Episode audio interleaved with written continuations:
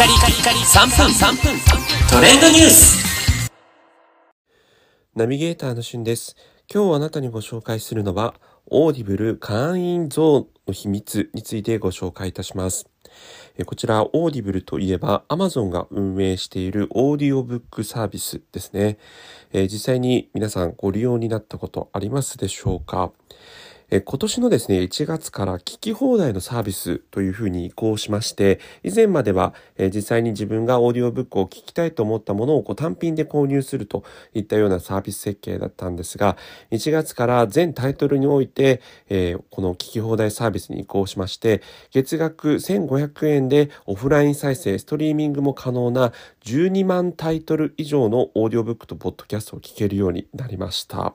あ、その影響でですね、聞き聞き放題に移行する前の2021年12月から2022年7月末で比較すると会員は25%増加。聴取時間も聞き放題前後の3ヶ月と比べると135%増加。ということなんですね。で、あのサービスの満足度に関しても、えーそれまでよりも最高値を達成しているということで、このオーディオブック市場に関しては、まあ、世界的に見てみると、2030年にかけて年平均成長率が26.4%ということでね、大幅に、まあ、こういったオーディオブックの利用者が増えていくというふうに言われています。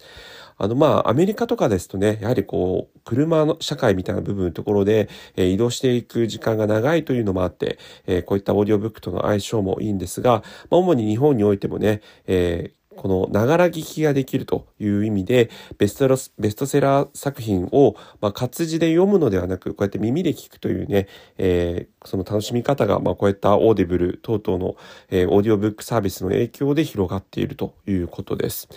で今回ですね、あの、このオーディオブック利用している人、オーディブルですね、ビジネスマンが中心だったそうなんですが、え聞き放題移行後は幅広い層に拡大して、ビジネスウーマン、子育て中の主婦など女性の利用も増加。そして英語学習に利用する学生や、キッズ向け作品の朗読を親子で聞くケース、そしてパソコン疲れで目を休ませるために利用するシニアの層も増えているということなんですね。